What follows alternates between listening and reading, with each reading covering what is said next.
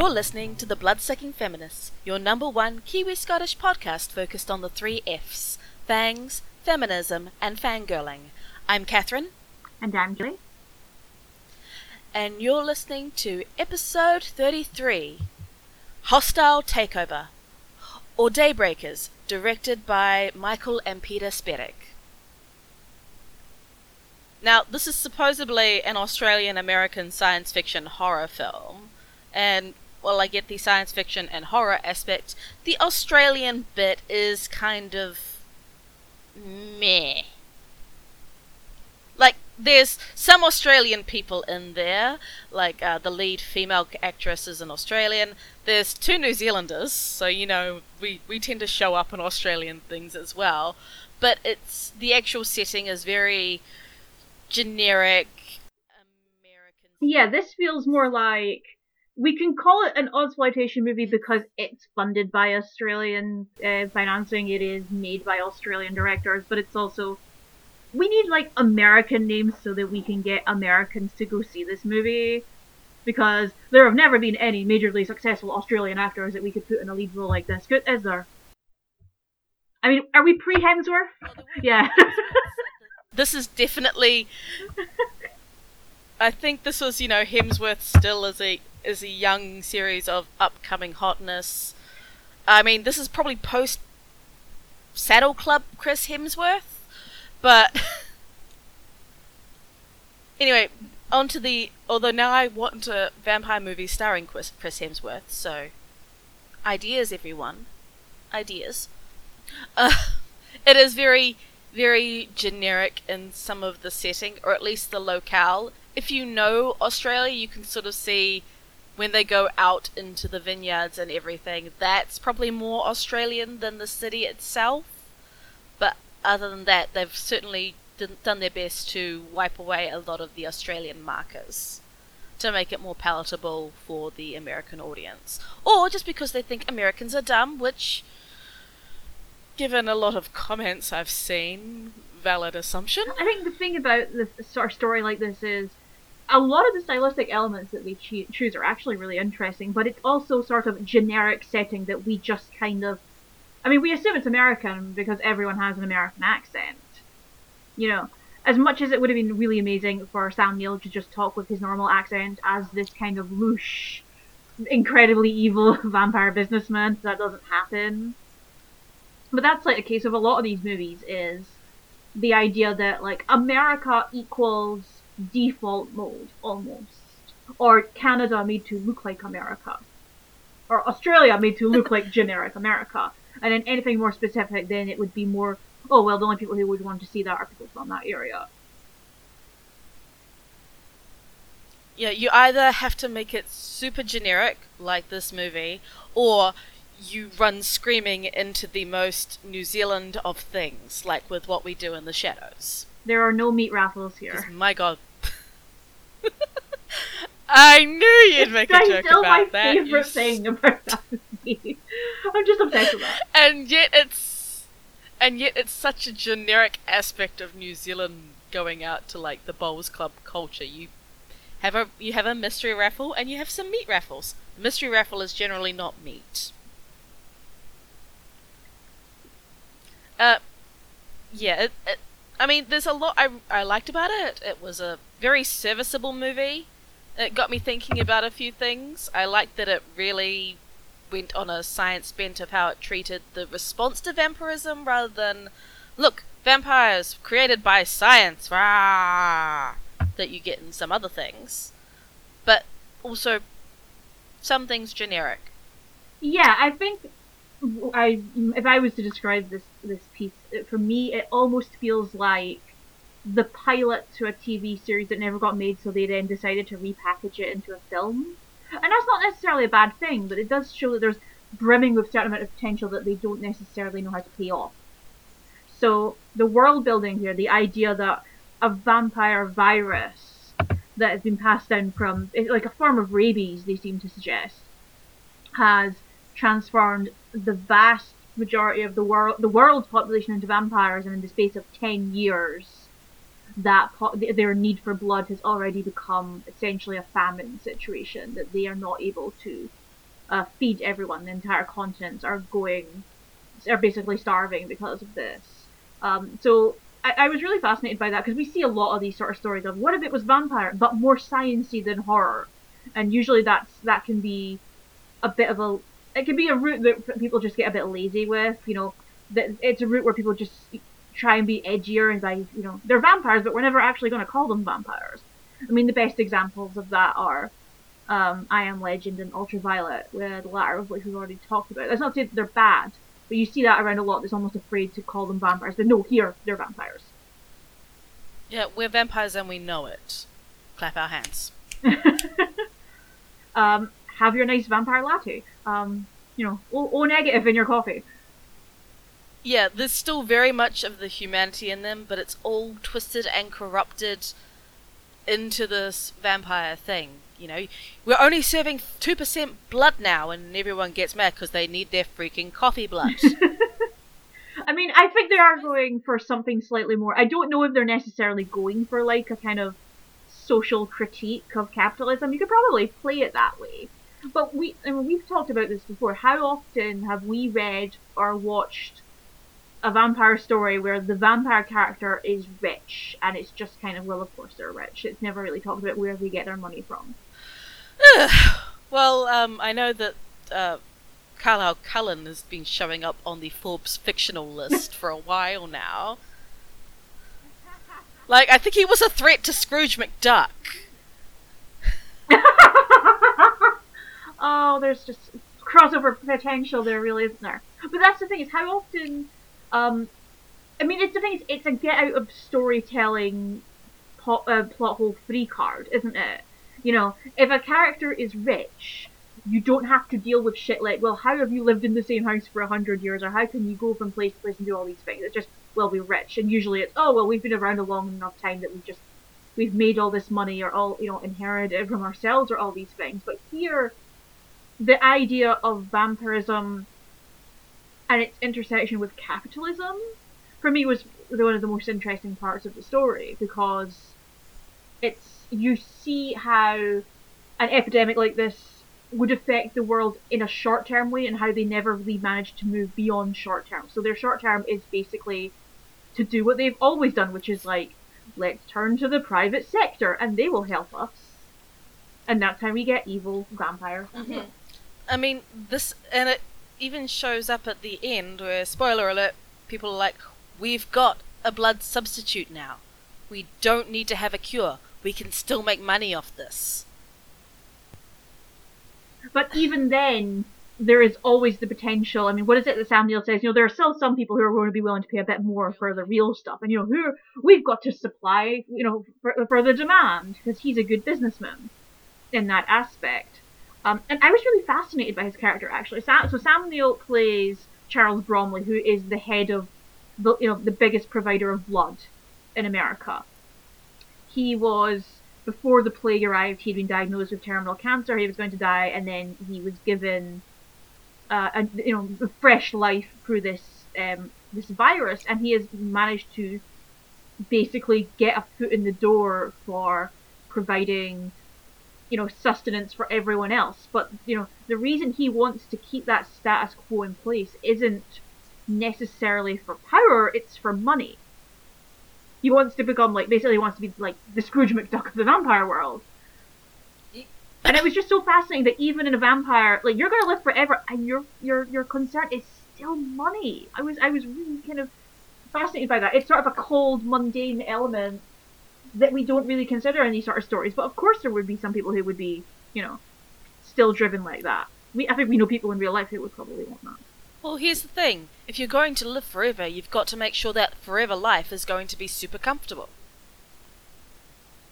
Which is fair enough. Uh, we don't see a lot of people actually interrogate getting to that stage and the entire financial ecosystem around that. You know, people, like millions and millions of people potentially could die, but Sam Neill won't care because, you know, it's good for business. So because on the other hand, we do actually see some poorer vampires in this movie. We see uh, a vampire beggar. He's literally got a sign saying, you know, he, want, he needs blood. And you see these um, runaway kids who obviously can't afford a lot of the blood that's going on, and they've apparently been digging up graveyards hoping to find blood in decomposing bodies. Gross. Actually, I will say this is uh was this an R rated or was this PG thirteen rated? Because it's pretty visceral. Ah, that is a good question. Okay, so it was a fifteen rating in the Ah. UK. So So mature. right, so it was probably You R. can, you can watch it, but with a parent. Because I was gonna say, I was actually like the opening of the film. We sort of see an establishing shot of there is this child who we find out is a vampire who's decided to commit suicide by going out into the sun. And it's not, you know, we've we've seen versions of the story where they just crumble to ash. It's not like that with this vampire. She screams. Oh, it's agonizing. Like it's, you, you it's really like you could probably smell the flesh burning if you tried hard enough. Um, I will say I actually appreciated that the storytelling is kind of kept to that opening and then the credits. You know, it's to the point. There's not a whole lot of scenes where people just sit around saying, "Well, as you know, we're all vampires now, and we all need blood to survive." Like I, that you could see a lot of stories going that way, and they don't tend to do it here. The only bit that I had a problem with is like they have all these like flashing headlines of you know the plague ten years on and um, plague caused by bats and blood supplies dwindling, and then there's just an advert for vampire tooth whitener, Yeah. yeah. It's, which just took Like- out of the scene for me for a little bit. Like, but I do like the idea that even their uh, even vampire adverts are still cheesy. But how do they get a picture of them? Because they don't have reflections. Um, but they do show up in uh, video cameras. That's how they can, you know, do their makeup and stuff and see things when they're driving. The driving I thought was Um, very cool. Yeah. Oh, I want to touch on all the, that vampire technology, but I do want to go back to the little girl in the beginning. Um, reading up on this says she's patient zero. She is, she is it, and her beginning. It's actually quite slow, and it, it is. There's a lot of little detail in there I like. Like she's got the. She's living in her bedroom. She's got the mirror co- covered of photographs and cut- cutouts of magazines. There's pictures of her and her friends and her family. There's like I think there's maybe some celebrities she likes. It's very twelve-year-old girl, and then and you see her writing her suicide note of how she can't do it. The guilt is too much. She she didn't mean for any of this to happen. And then she goes out, sits there, is calm, waits for sunlight, and then you can see the the pain and the panic and the determin almost determination on her face to stay there.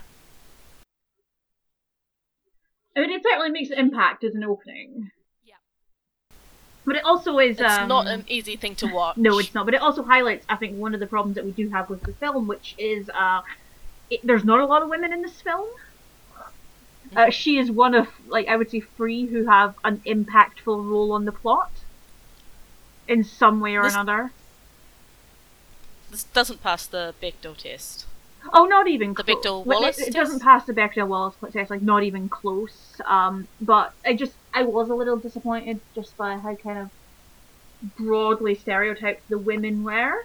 Because like you're getting into these really interesting areas with the men. You have this lead character who is a vampire hematologist who has sympathies for humans, who has trouble, this troublesome relationship with his brother, you know, you know, and the sort of conflict that that forms in his, you know, loyalties. Then you have the Willem Dafoe character, who is a former vampire who ended up basically being cured, and he ends up as something like a leader of the revolution, and his name is Elvis for some reason, which I was kind of that that was a bit much for me. But then you know, you know, Sam Neill, as we've already talked about, was what if you know how do you mix vampires and capitalism? But then with the women, you've got Sam Neill's daughter, the estranged daughter, and then you've got um, Audrey, who's kind of the other leader of the humans. But even then, she's not necessarily. I I wouldn't say she's as driving a force as any of the men. She just seems to kind of go along with it. She gets stuff done. She gets stuff done, but she's not leading it necessarily. Yeah, it's like I, I think she uses the men as the figureheads while she's busy getting shit done. But that's, I mean, you know, and this is also the other thing is this movie is almost exclusively white. we have two characters of color, and they both end up dead. One is a member of the resistance, sort of like a, a second in command to Audrey, not to Elvis. I think Elvis seems to be a bit more of a do his own thing on the side kind of guy. But he's Willem Dafoe. He could have started this shit out on his own if he was a vampire. That is true, but the point is he's not a vampire anymore. and of course, yeah, and of course the other guy is one of the first vampires we actually meet after the death of Patient Zero, is Jay Laga'aia as Wes Turner. He's a senator, and he is having a, a, debate with another vampire senator who's like, "Yeah, come on, farm them. I need all the blood." And he's like, uh, "Humans, they're people." You know, he's trying to be a bit more of a decent guy, and he's actually is working with the resistance. Spoiler: ends up dead, and you sometimes almost can almost miss that he was actually working with the resistance as well because he does show up with the resistance at some point, but it's in such a. I'm probably going to say they probably had a bigger scene there, and they cut it because otherwise he's just helping people into a car and then driving off with them. Because either that's a really piss poor moment of writing, or somebody cut out something bigger. I mean that is a shame because there is this, as we've said, like the world building here is pretty damn good. There's, you know, it is brimming with potential and ideas, but it's you know, it's still like a lot of these stories ends up being very limited in terms of gender and race. You know, we've been having this debate recently as what's going on with the Fantastic Beasts and Where to Find Them movies. Like this idea, like I'm so fucking sick of straight people saying it doesn't matter if Dumbledore is openly gay or not in the films. Like, yes, it fucking does. I can't accept your words, straight people.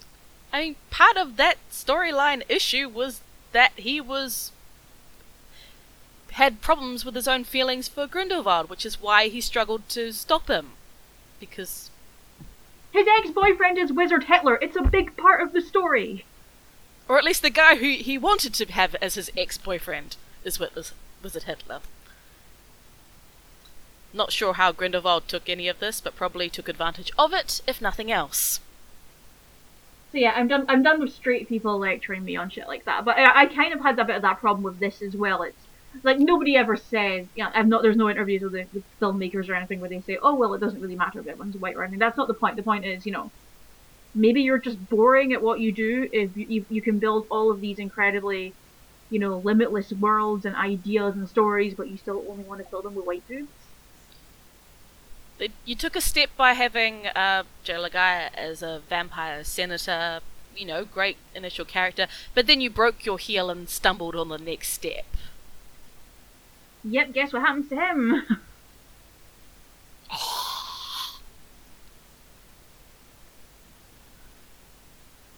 Uh, so there, we've already discussed the fate of uh, Patient Zero, and there are two other women that we've discussed. There's Audrey, leader of the Resistance, our you know one of our heroes, and so you know, happy-ish ending there. But the other female character is Alison Bromley, and she while she definitely has some fire and personality of her own, and with the context of the situation, that context is men. Yeah, this is. I would. Would we classify this as fridging? She definitely. Her death does cause the change in uh, Frankie Dalton, Edward's brother. But by God, that she doesn't go easily into that good sunlight. but it's also it's partly to you know hit, add to the redemptive arc of Frankie more than anything else. Exactly. Um, because you know it the the re, uh, so Allison is Charles's human daughter. She didn't want to become a vampire. She was you know she's estranged from her father because he became a vampire so he has Frankie forcibly turn her. But when she refuses to drink human blood, she turns into what they call a subsider, which is basically the like the psychotic subhuman kind of bat creature that vampires turn into if they've been deprived of blood for too long. And then once Alison dies, um, she uh, this is you know this is what makes Frankie feel sad. and that's what makes Frankie decide that he is going to help the humans uh, with their their cure. And I'm just really bored of that kind of storyline Mm-hmm. because it's over and done with in the film, like quite quickly as well. It, it's again, it's quick but and harsh, much like the the death of Patient Zero. It's meant to really kick you in the guts, but the longer feelings that linger after is once again another woman sacrificed for the character development of a man. Like in the moment, she's you know she's strong, she's holding on to her ideals. She's basically her her her last moments in death are a final fuck you to every man in her life. But it's her last moments. She's executed in a part of that forced march of the subsiders while everyone's sort of watching. You know, it's like watching. It's one part execution, one part funeral, with everyone sort of watching and crying as their subsider relatives are walked out into the sunlight. And even in her last moments, she's still basically uh, trying to attack uh, Frankie. But it's very clear that that moment is even more about Frankie's realization of what the hell he's done and what the hell he's been doing. Yeah, I just I'm I'm sick of women being motivation for men. Ditto. Because there's a lot of roles in these films, like there's a lot of roles in this film in particular that I don't think there is any specific reason it has to be a dude. Like even Hawke doesn't have to be a guy. Frankie doesn't have to be a guy.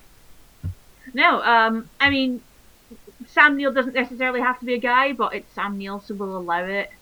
Unless they decide to put in Helen Mirren or something, I can, I could, I, could cope with see that. You know, evil vampire businesswoman Helen Mirren. I I am intrigued by your ideas. I have a newsletter. I will subscribe. Um, but yeah, We're that's here for the old memes.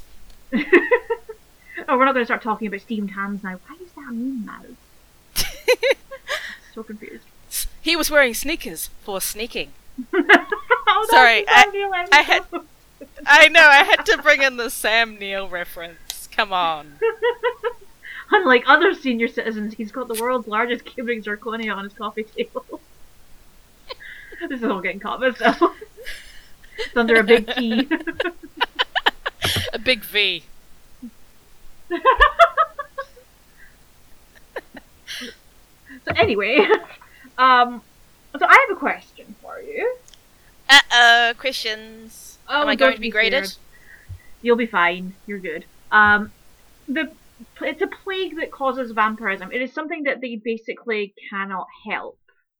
Do you think that that makes them more or less sympathetic because they are still farming humans for blood, and their setup is essentially the less gooey version of the the one from the Matrix? No. Because we're clear from some of the dialogue that many of them chose vampirism. It may be a plague, but they chose to become infected. Well, that is something that they kind of dig into as well. Is the idea that once this thing started to get to like a kind of a majority level, um, some people did volunteer, other people were sort of forced into it. So our our you know our hero Edward was you know not essen- was not wild about the idea at the start. He was bit by his brother against his consent. Um, Whereas, and he still um, doesn't drink human blood. Which is a. I, I'm going to assume he, he may have drunk it in the past, but he's certainly not drinking it now. Yes, his brother basically brings along a bottle of pure, pure vintage human blood um, from the Two Paddocks range, and he refuses it. How how great would that Twitter video be? Just Sam Neill as a vampire in a field with blood, just talking to pigs. um, but and then of course Charles Bromley. It's very clear that he became a vampire because he didn't want to die of cancer. And also money. Like he's big on Yeah. money. Well, it's like, well, now that I'm I've dealt with this pesky dying thing, I can go on with the money thing. You know, he just put the money on pause. Money couldn't save him, but now he can save the money. But it, I keep coming back to it because to me that's just such an interesting element, and it's it's kind of disappointing that it does. The film ends like all of these films end, which is it's all blood and carnage and fighting. But like the idea of just treating humans as a kind of capital was really intriguing because there is a scene where they're talking about blood supplies are now so low that private investors are pulling their stock, and by that they mean they're taking their humans out of the blood banks to just like keep them hanging in their kitchen to feed from. And also, when you do look at the blood banks, you can see that at least one of them is visibly pregnant. They're breeding their stock. Well, that that was a particularly interesting image. Like they really do. They'd have to, though, wouldn't they? Think about the, the eco angle of this. This is about the uh, dwindling of resources. You know, think of Australia's mining resources dwindling, or the, the, the coal, or the trees that's what they they've turned humans into a resource. And I'm not quite sure how subtly they get that across to the audience. Well, I think some moments are really well done. You know, they don't linger too mm. much, but there's enough implied that it gets you going. But then there's a lot of like close-ups of here's all the bloods that you can get in your coffee, and then you can practically hear the directors in the background going, "Starbucks is bad." I mean, I am all in favor of like a big honking vampire movie that's like, you know, capitalism is kind of shit. Um, because we see a lot of vampire stories where the vampires are basically big honking conservatives. Like the entire power structure of vampirism is something that relies on, you know, you know, feeding on the plebs and, you know, being the bourgeois figure of it all. So I, I like that there is just a direct like you're a fucking arsehole for caring this much about money over people. And you're and then of course you've got the we're only able to serve two percent blood now. You can't get your full five percent fat milk. Is that a specifically Australian problem? Like, are Australians I- really into five percent fat milk? I mean blood. I don't know, but it, maybe it's a beer reference instead. But since they're putting it into coffee, I'm thinking it's going. You must have skim milk rather than the full the full stuff. Or maybe it's like you can't have your soy milk. I did enjoy as well. There is a moment at the beginning of the film where um, Edward sees a group of like teenagers kind of like sulking around in a corner, and they're all drinking their fancy coffees. it's like even when they're just dead, they're still doing this shit. And they're all smoking. Everyone in this film, smokes. Everyone smoke. Which I, I felt like, okay, you're hammering that in a bit much for me. Like, I get what you're doing, but it just got a bit obnoxious for me by the end. Yeah. I mean, it fits the, the visual style of the thing, and I guess if you don't need to worry about lung cancer, you, you can go ahead and do that. But it, it, it is like, okay, uh, Edward, I think we need to have a bit of an intervention here. You're like smoking way too much. You know what? You're stinking up the car. I've just realised What? we're talking about a film with a vampire called Edward.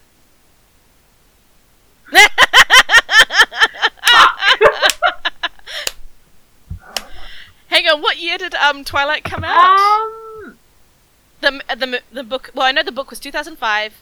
Was the movie I think 2009? it's 2008, 2009. Well, 2009, because um, Breaking Dawn, the book, comes out 2008, right? So, Uh, Google! Twilight. 2008 was Twilight. 2008, so, so yeah, this is. They say it was. This movie was apparently filmed 2007, but at this point, Twilight was starting to become a. I'm, I'm sorry. Episode over. I'm done. I can't. Oh, bless. Um, he does brood a lot, so, you know, that, that doesn't feel like a, an entirely inaccurate name to give him.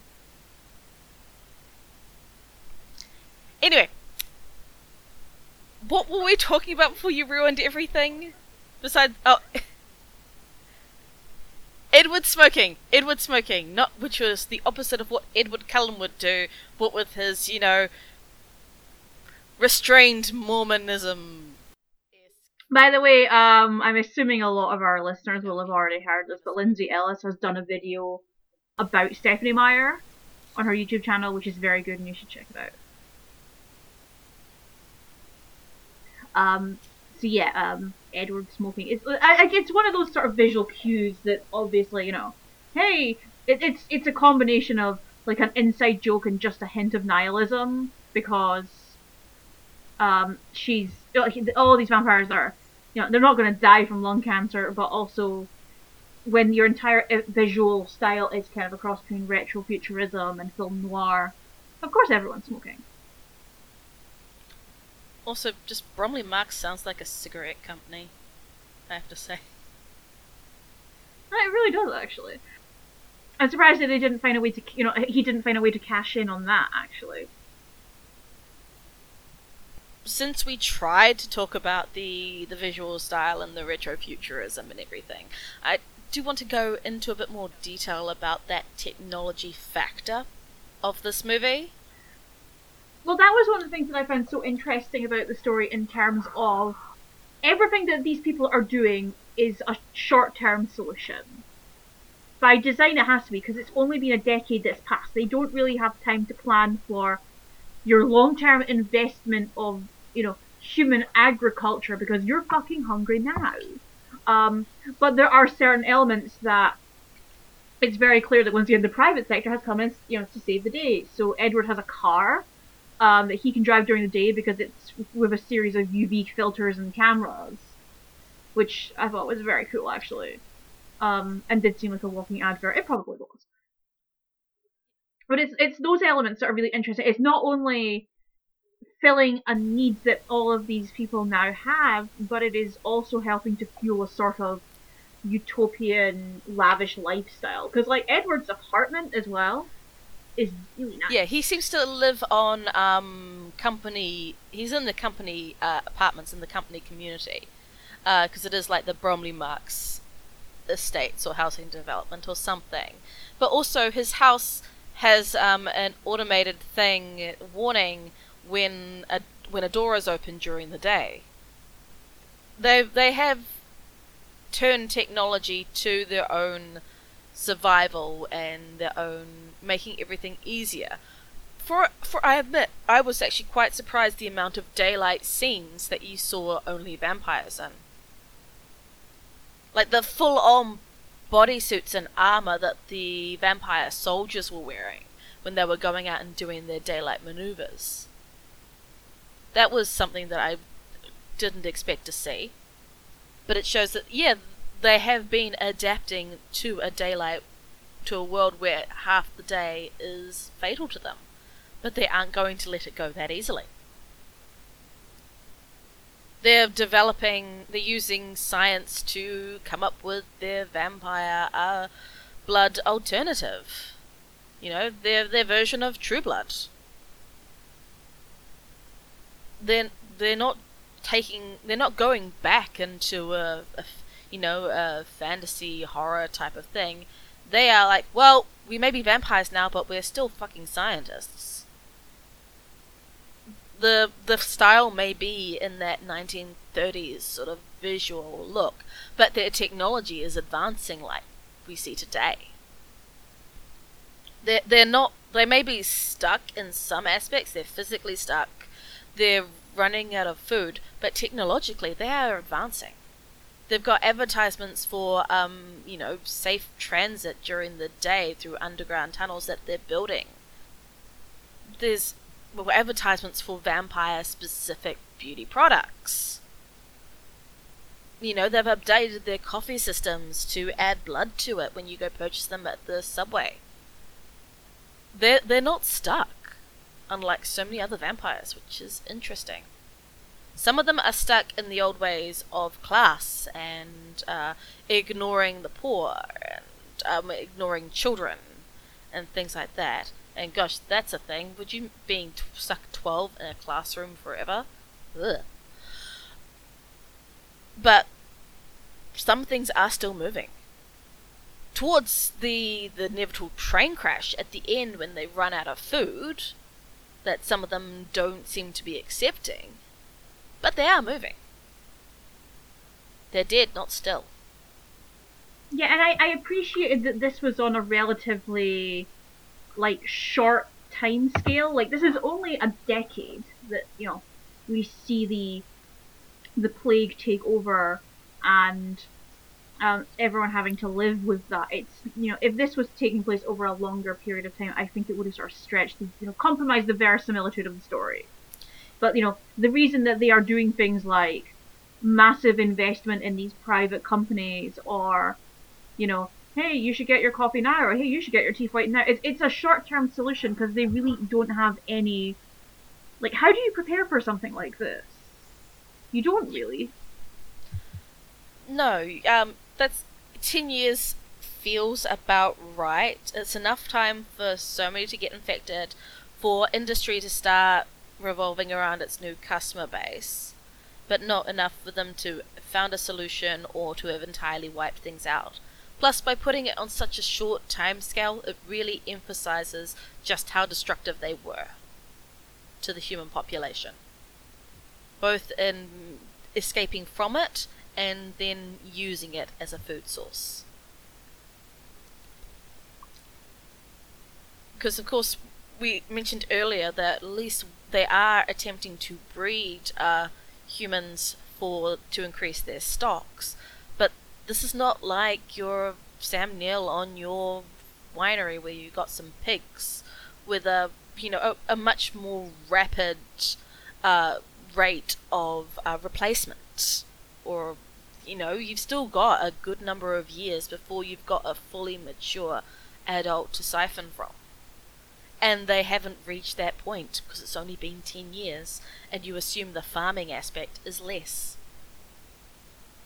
They've probably at most got a couple of five year olds i think that have been bred for that purpose. Yeah you get a i mean they don't dwell on it too much but you really get a sense of the scale of this thing.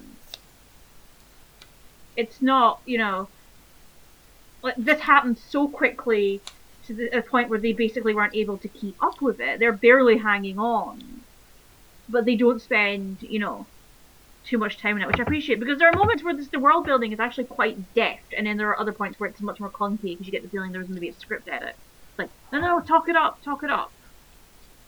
That's why I think probably something like a TV show would actually work quite well. It gives it a bit more time to look at some of these things, you know, rather than physically just have Edward go and look at the body farm and then walk away awkwardly.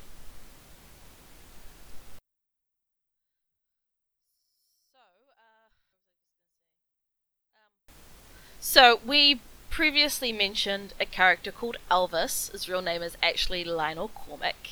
He's the character played by Willem Dafoe, and the name Elvis is a reference to his constant references to um, an Elvis song about the sun.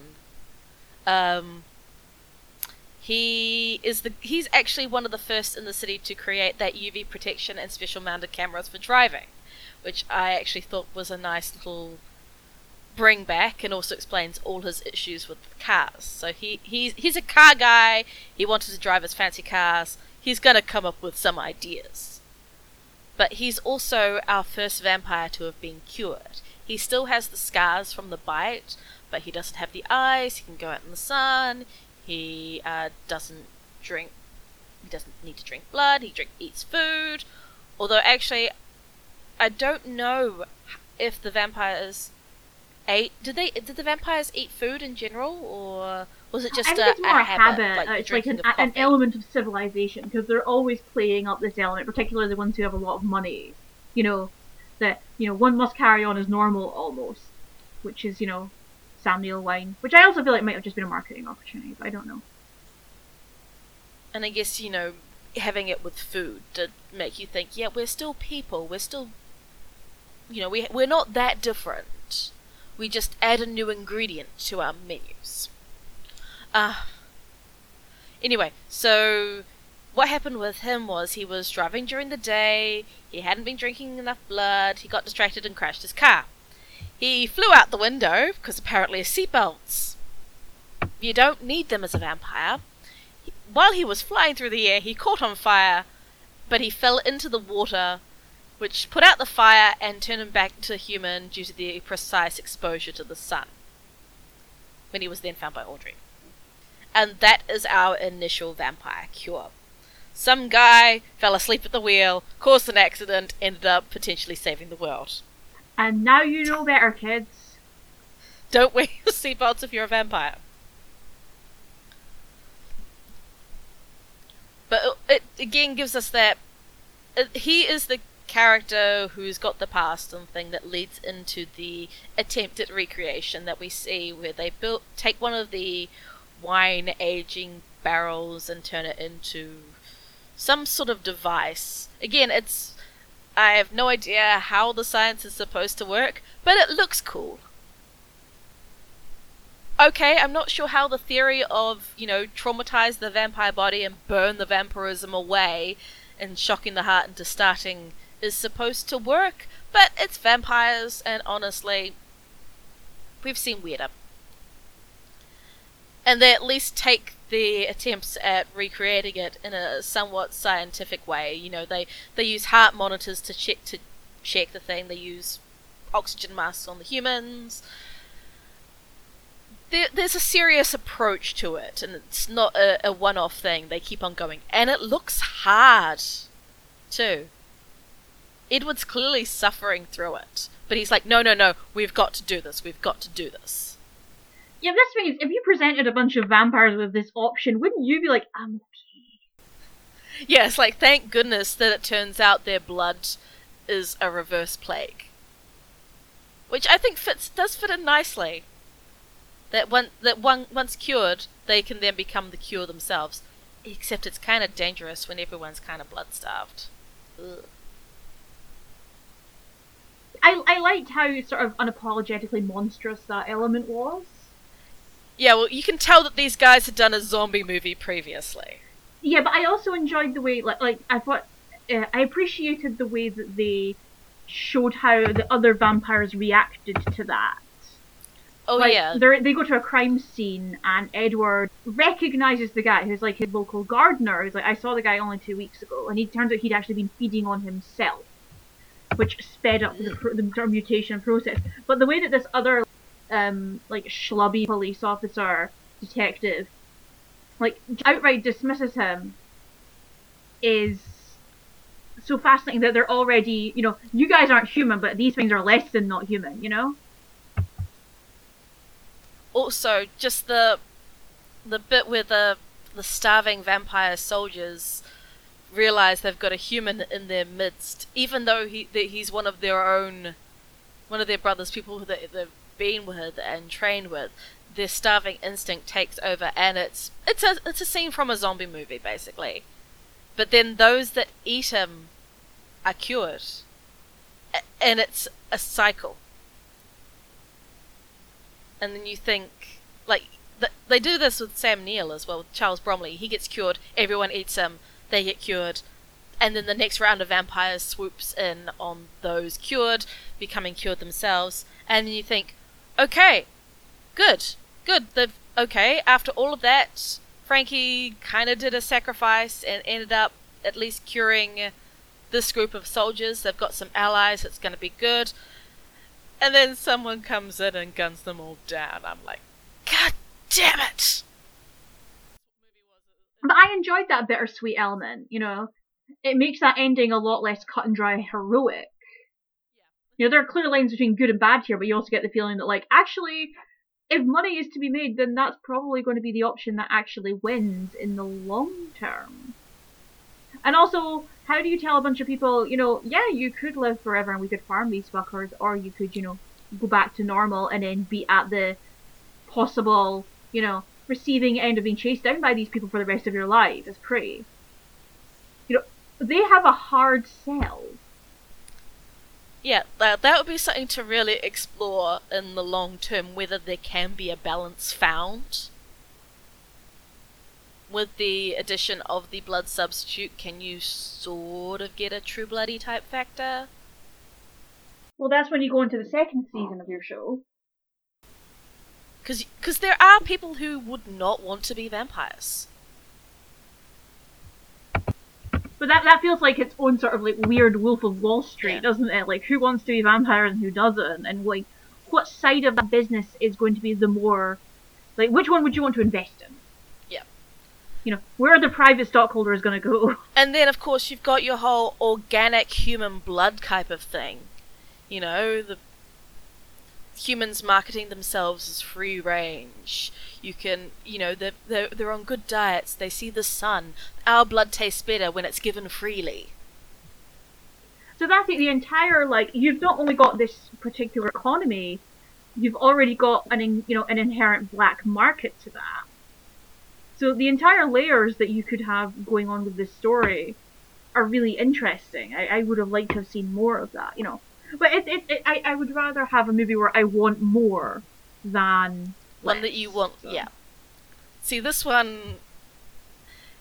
It, it has its. It, it, there's some moments it could definitely do better, but the fact that we're thinking about the, the wider impact of this world, of what's happening to not just these characters, but the society, the economy, the culture. I mean, we've talked about the advertising and how it's become market, how that's marketed differently and its products are different.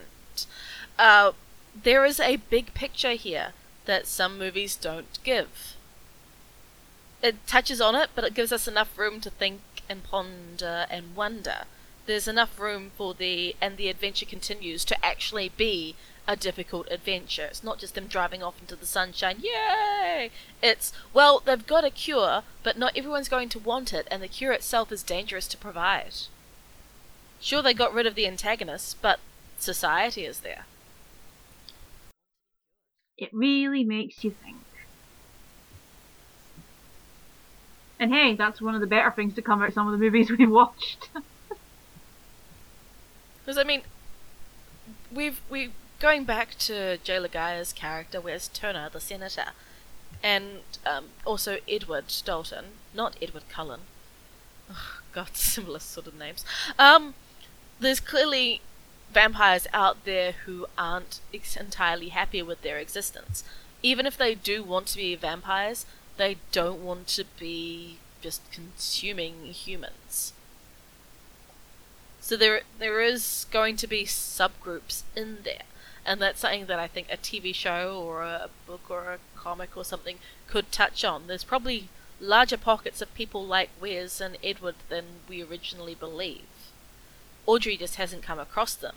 She says that they've been looking for vampires who will be on their side, and clearly they've found Wes, and he is speaking publicly about this, by the way. He's not like Edward, just, you know, carefully going along and um, trying not to make waves, occasionally making comments. This guy is on TV debating other politicians about this. This is a guy who's definitely putting his neck out there. neck. Eh, I know, I was that was a deliberate thing. I mean, I also love that this. Of course, there are fucking you know, cable news think piece debates about this. Well, to think back of um, going back to True Blood, all the times Nan Flanagan was on TV debating the religious right. Hmm. There's still going to be, you know, talk radio and uh, TV shows and news and discussion pieces and panels and things like that, because there's still going to be a demand for entertainment. There's going to be a demand for news. God, imagine what the this universe's Twilight would have been. some some vampire covered in makeup to try and look human, you know. Why is he so pink? It's just all he could do with the makeup. you missed the spot. There's like his his neck is still so, He's just wearing weird dentures. Uh, just makes and he's got contacts in. Okay, see now that is something I would actually be interested in the a vampire world where they do the you know the the, the human ro- the the human romance and the human is the the, the different and the you know this whole thing's about how he's so warm he's so warm and soft and look at him in the sunlight he looks pink but not sparkly I think that's one of the driving things that about this story that is so fascinating is just here's a story that understands that when there is demand for something, that someone will always supply it. Yeah.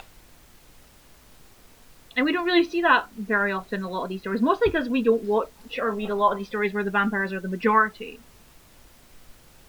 But there's always still a system in place, you know. There's always an idea of holding on to being, you know, civilized. And this is that version Yep. of that. This is the story where the vampires won, but they need to hold on to their victory. Or their winning has come at a cost, and now we're seeing the cost. We haven't seen the you know the the battle or the combat. This is the well, now what movie. And now what is occasionally just very mundane, and that's some of the most interesting stuff to me. Like clearly, a good number of years we've just been okay. We just got to figure out how we drive cars.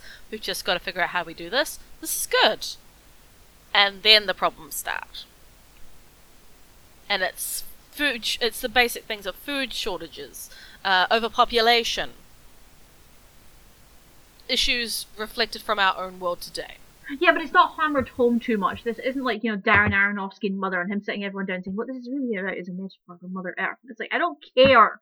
Let us read that ourselves. So I, I appreciate that it did that, you know.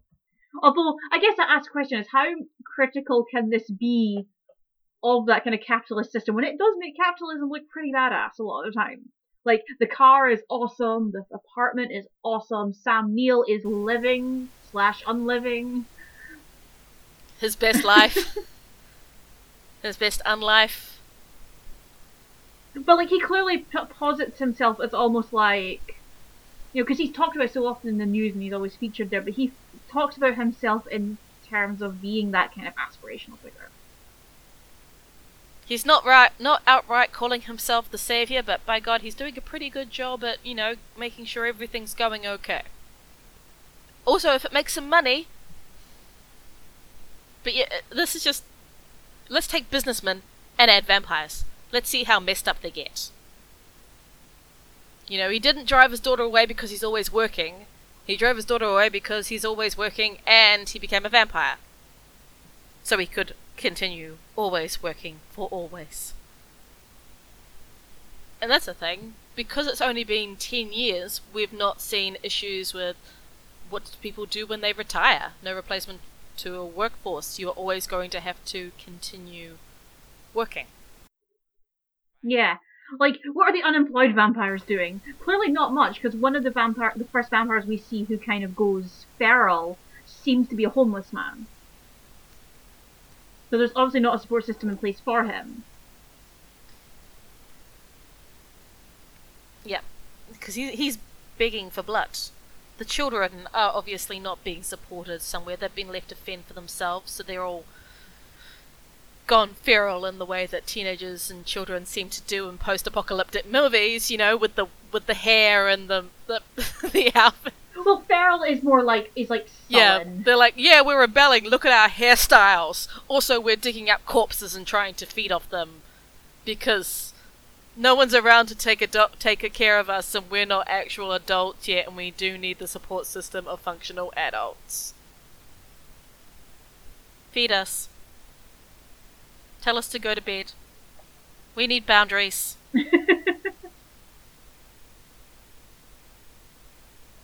So I think we've, our thoughts are pretty clear. We would definitely recommend this, but you know, is there anything particular about it you want to shout out to people, or Um, I think just watch it for what it makes you think about. It's certainly different from a lot of vampire films. Like some of the horror is really, really obvious, especially with the way it devolves into a zombie movie towards the end. But other bits is more subtle. I think watching it, if you're looking at a way vamp- to see how vampires might adapt to a more modern world in shaping the way that they can interact with it through the technology. Um, you know, some moments aren't grand. It still definitely has issues with women and characters of color. So think about, you know, how you could improve on that in an adaptation or in a variation of this movie, or if you were running with some of those ideas. But it's certainly worth it just for the, the difference. For being different than a lot of other vampire movies. Yeah, I mean, I feel like on ambition alone, you should give it a shot. It's only about it's only about hundred minutes. It is certainly much more interesting than you've probably been led to believe it is. Um, it kind of stumbles at the final hurdle a little bit just because it feels like they've been told to amp it up for a Hollywood movie and it does go more zombie than vampire.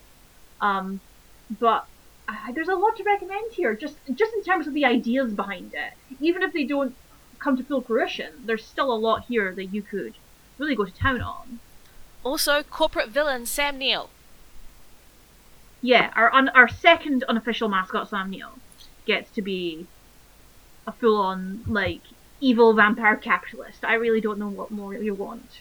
Yeah, I mean, we're used to seeing. When you think of Sam Neill, you think of um, gruff but good guy kind of characters. I mean, even his super educated characters, like uh, from Jurassic Park, they're still, you know, they're, they're gruff, they're sometimes not the most friendly, but they're good guys. This is straight up sleek villain which I think he was enjoying immensely.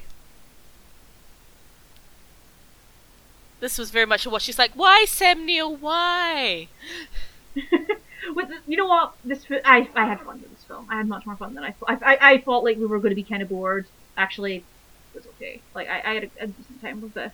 That sounds like such damning with faint praise, but you know what? We've watched a lot of shit for this this podcast, and this yeah, shit. This is something that you'd you'd grab if you and your friends were watching a you'd binge watching a whole bunch of vampire stuff just for different for variety.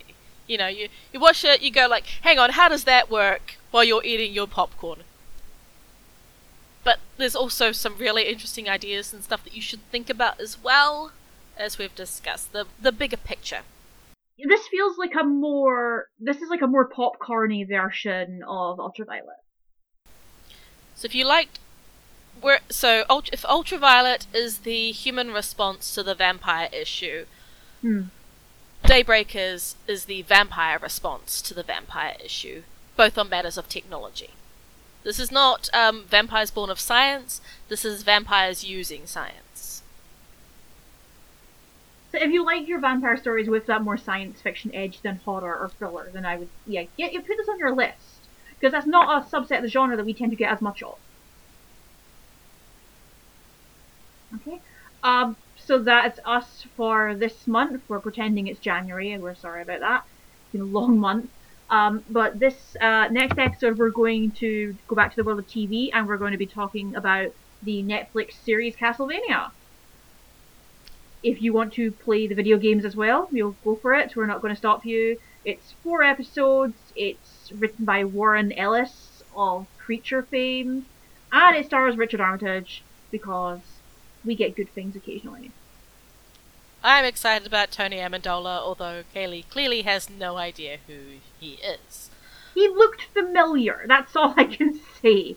Um, but yeah, like you know, you know, everyone I think has heard of Castlevania, but it'll be interesting to see it as a non-video game medium. Yeah, we'll we'll dig into the video games at some point because I do want to touch on the video game side of mm-hmm. vampires. I mean, obviously, this uh, Vampire the Masquerade Bloodlines, for all its faults, is still one of my favorite video games. Uh, there's also uh, there's also Vampyr, a video game coming out from Don't Nod Entertainment. If you're familiar, if you're not familiar with Don't Nod, you might actually be more familiar with them as the people behind Life is Strange and the um, action game Remember Me. Most probably Life is Strange because it's Life is Strange.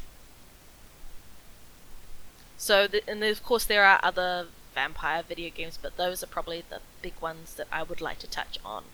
So, anyway, that is us for this Pretend January episode. As said, next month, join us for the Castlevania Netflix series. Also, visit our website, bloodsuckingfeminist.com. Give us an email at fangmail at bloodsuckingfeminist.com. That's fangmail with a G. You should know that by now that we are terrible when it comes to jokes. We're also on Twitter as bloodsucking. Bloodfucking. Blood keep it in, keep it in. We're also on Twitter as Bloodsucking Femme. We've got a Facebook page which we really need to use more often. We also have our own Twitter feeds, uh, which we will link to in somewhere. But other than that, go out, enjoy the sunshine without worrying about vampires driving video screened cars. Remember to wear your seatbelt and join us next month. Until then, by Sam Neill Twine. we are not receiving any advertising for that. Any, any advertising. We do welcome it, though. Or just wine. We would like wine, please. Thank you.